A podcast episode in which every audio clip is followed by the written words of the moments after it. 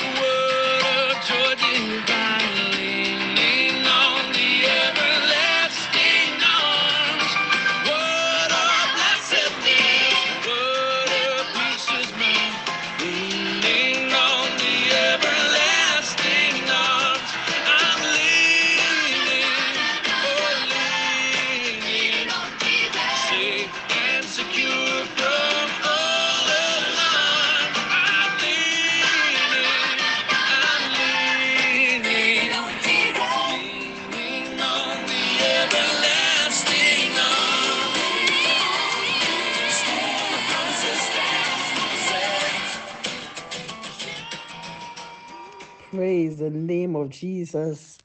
That is Sila doing what they do best singing gospel music and the word of God. Hallelujah. This morning, beloved, I thank God for your life. I thank God for his goodness. God is good. Hallelujah. No matter what it is, no matter what is happening, God remains the same. He is the same and he's good and nothing changes who and how he is to us and in himself. Amen. So we can boldly rely on God because God doesn't change. Man changes, situations change, weather changes, everything changes. But God doesn't change. And so, beloved, if you rely on anyone or anything, the best person to rely on is God because He doesn't change. He doesn't change in His heart towards you, He doesn't change in what He does. He is the same. Bible says Jesus Christ the same yesterday, today, and forever. And so when you put your trust and your confidence in God, it is secure. Amen. And definitely, God will do as He says He will do because He and His word are one. This morning, I bring you this word of encouragement from the heart of your Father to encourage you to hold on to the promises of God. You know, a promise is an express assurance on which expectations are based. The word of God sometimes is referred to as the word of promise because the word of God is an assurance that we can base our expectation on. We can and should believe the word of God above situations, above everything, because the word of God is the truth over fact. Facts are there, but the word of God is the truth. Amen. Romans chapter 4, verse 16 to 21, I read to you this morning, says, Therefore it is of faith that it might be by grace, to the end the promise might be sure to all the seed. Not only that, not that only which is of the law, but that also which is of faith of Abraham, who is a father of us all. As it is written, I've made thee a father of many nations, before him whom he believed, even God, who quickeneth the dead, and calleth the, those things which be not as though they are, who hoped against hoped, believed in hoped that he might become a father of many nations, according to that which was spoken, so shall thy seed be. And being not weak in faith, he considered not his own body now dead, when he was about a hundred years old, neither yet the deadness of Sarah's womb. He staggered not at the promise of God through unbelief, but was strong in faith, giving glory to God, and being fully persuaded that that what he has promised, he was able also to perform. Abraham is the man I'm talking about. The word of God says he, be, he hoped against hope and believed in hope that, the, that he might become a father of many nations, even in a time when he was old, past the time, 100 years old. Abraham had had a covenant promise from God. In Genesis chapter 12, verse 1 to 3, the Bible says, Now the Lord said to Abraham, Get thee out of your country, from your kindred, from your father's house unto a land I will show you. And I'll make of you a great nation. I'll bless you and make your name great. And you shall be a blessing. And I'll bless them that bless you and curse them that curse you. And indeed shall all the families of the earth be blessed. Now, this is a seven point blessing that Abraham had, which was a covenant that God was making with Abraham. So Abraham followed, he did. He left his father's house and his kindred, and he went out from where he came from, from his family house, following God. And the Bible says that he left with his wife, his nephew Lot. But the Bible doesn't talk about him having possessions. Okay? But then Genesis chapter 13, verse 1 and 2 says that Abraham went out of Egypt, he and his wife, and all that he had, and Lot was with him into the south. And Abraham was very rich in cattle, in silver, in gold. How come? Because God prospered Abraham financially. Lot, who also left eh, with Abraham, also became financially prosperous. God prospered Lot so much that Bible says in Genesis 13, 5 to 6 that the land was not able to bear their riches. Their headsmen were fighting because the, their substance was so great that they could not stay together. So eventually they had to be separated. Now, the Lord made Abraham so many promises. But the key promise that I'm talking about is the promise that through his seed, his son or his child, shall all the nations of the earth be blessed, and he will make of Abraham a great nation. But Abraham was 100 years old, and he still didn't have a son. He didn't have a child. You know, and God kept on coming to Abraham, still, you know, talking about the promise, talking about the promise. And Abraham said in Genesis 15, to God, what will you give me? You keep on making these promises, but I, am still childless. And the steward in my house, Eliezer of Damascus, it seems that he is, is him who's going to inherit me. And God said to him, No, you will bring forth, it's your son who will inherit your you, not this Eliezer of Damascus. And Bible says God brought him out and said, Look towards the heaven and count the stars. If you're able to count them, they said that's how your, your seed will be, your generations will be. The Abraham's generations were going to be plenty and mighty. The Bible says he believed in the Lord and he counted it for, to him for righteousness. His faith in God made him righteous before God. Now, it took 25 years, a 25 year wait. I'm telling you, 25 year wait for this promise to come to pass. This morning, beloved, I want to tell you that delay is not denial. Delay is not denial. God said to Abraham, says, Know for sure that your seed will inherit this land. Know for sure. And that is the point that this morning your Father God would want you to get to, knowing for sure. Because sometimes when you hear a word from God, or you have believed in the promise of God through His word, and you are waiting and it's not coming, the enemy begins to play tricks with your mind. Has God forgotten? Will it ever come to pass? Will it be okay? What if it doesn't happen? What if it doesn't work? And that is where confusion and lack of faith begins because we are not sure. But God says, I know for surety, know for sure that I will give you your seed and they will inherit this land of promise. Hallelujah. Now, Sarai, who was Abraham's wife, had no children. She couldn't bear children. And because of that, she in the 25 year we decided to help God. So she gave her handmaid, an Egyptian named Hagar, to her husband to bring forth a son. Now, when the son was born, it became an issue because Sarah became jealous and then the fight started. She brought a whole big problem by her inability to wait for God. Sarah presented to Abraham a counterfeit. She said, seeing that God has, she said, that seeing that God has shut my womb, I'm, I'm giving you my maid, that I'll have children by her. And Abraham went into Hagar and they, they, they had Ishmael. But Ishmael was not the seed of promise. Ishmael was the counterfeit that they chose for themselves. Beloved, don't settle for counterfeit because the promises of God still holds. Sometimes you are believing God, waiting for something, and then the enemy brings, you know, counterfeits. And you say, oh, well, since it's not coming, let me settle for this. Don't settle for less. Because what God has for you is greater and mightier than anything you could ever ask or even think of. God has something better for you.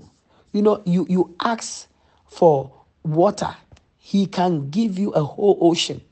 Amen. Listen, God's promises still holds, and His word never fails. David says in Psalm 37, verse 25, he said, I've been young and I'm old. I've never seen the righteous forsaken, nor his seed begging bread. There's a surety of God's promise to the righteous that every promise of God to us who have been made righteous by the blood of the Son of God, Jesus Christ, every promise of God in his word for us will be fulfilled. God says, and listen, beloved, he says in Isaiah 55, verse 10, he said, For as the rain comes down and snow from the heaven and does not return there, but it waters the earth and makes it to bring forth and bud, so it will give seed to the sower and bread to the eater. God said that so shall my word be that comes out of my mouth, that it shall not return to me void, empty, but rather it shall accomplish that which I please, and it shall prosper in the thing that I sent it to. God's word is always a sent word. God's word is sent to bring a performance. The promise of God, beloved, are sent to bring a performance. God doesn't speak for speaking's sake. God doesn't talk because he just wants to talk. Whatever God says has an agenda. And that's why we must take the word of God so seriously. Because every word of God is sacred. And every word of God comes with an agenda. And the agenda of God cannot fail. God's promises, God's word in your life cannot fail. You can doubt everything, but never doubt the word of God. Doubt your doubt. Hallelujah. Doubt your doubt. Every promise of God to Abraham came to pass. He used to be called Abram, but God said, I'm changing your name to become Abraham, which means a father of many nations. And truly, Abraham has become a father of many nations by reason of the covenant that God made with him. And more so because Abraham believed God and held on to the promise of God. The promise came to pass. Beloved, don't despise the promise of God. Hallelujah. Don't despise the promise of God, but look to it. Sarah, one day, Bible says angels came to visit them. She didn't know they were angels. And the angel of the Lord said that in a season of life, by the time they had come to Abraham, Sarah will bring forth. And Bible says Sarah laughed. She laughed. Why did she laugh? Because she felt that no, I'm old. My husband is old. And she was even menopause. Because Bible says that it ceased to be with Sarah after the man of women, which means that she was menopaused. And so Bible says she laughed and said, After I'm waxed old, after I become so old, can I bring forth a, a child? And the Lord said, Sarah, why did you laugh? And she said, I didn't laugh. But she was like, she did laugh. She was despising the promise of God, ridiculing it, because she was thinking as men think, as a man thinks. But you see, beloved, if you ever receive of the promise of God, see the manifestation of the promise of God in your life, don't put God at the level of man. So you don't put his promise, his word at the level of man. God is God, above man. And so don't look at yourself. I'm old. That is the thinking of man and the level of man. But God doesn't see your age. God doesn't see your age. He created you, He created time. But He is not in time. Hallelujah. He has the time. And so you may think that you are old. God is just saying to you this morning, somebody, that this is just your beginning. Amen. So let's not equate God with man, not equate the promise of God with the promise of man, but let's see God as God. Amen. And not despise the promise of God, but hold on to the promise. Abraham held on to the promise. And Bible says that and Abraham was 100 years old when his son Isaac was born unto him. Remember the word I read, Romans chapter 4, the verse 19 says that, and being not weak in faith, he did not consider his own body now dead when he was about 100 years old, yet not also the deadness of Sarah's womb. He didn't consider. He didn't consider the obvious. He didn't consider the facts, but he looked to God who is truth and he looked to the truth. Hallelujah. What are you considering this morning? And how are you considering things? What are you looking at? And how are you looking at it? What is your judgment about whatever is going on in your life or whatever you see? What do you know about what God says about your situation? Or what do you think God thinks or says about your situations? Beloved, think on God's level right now. You know, when I asked you, you had two different answers. Maybe you are sick and your mind is, I'm sick. But when I ask, what does God think? You will say, God thinks I'm sick. You say, God thinks I'm healed because that is what He has done. So think with God. Think with God on God's plane because that's where you enter into the realm of the supernatural and the realm of the miraculous where there's a manifestation of the promises of God. Bible says, as a man thinks in his heart, so he is. So get your mind to believe, get your mind to think like God thinks. Let go of imaginations and all kinds of frustrating thoughts and ideas and consider everything according to God's word. Abraham did not stagger at the promise. He didn't, you know, he didn't wobble. He was not, you know, unfirm, but he was firm on his feet. He wasn't double-minded. Hallelujah. Don't be double-minded. Trust God. Hold on to the promise. And you will laugh like Sarah laughed, not in mocking God, but in praise and thanksgiving unto God. May God bless you. And may every promise of God concerning your life come to pass in Jesus' name. Amen. God bless you, beloved. If you have not received Jesus as your Lord and your Savior, this is a time. Pray after me. Say, Dear Lord Jesus, I believe in my heart that you are the Son of God who came to die for my sins. Jesus, forgive me of all my sins. Come into my life. Be my Lord and my Savior.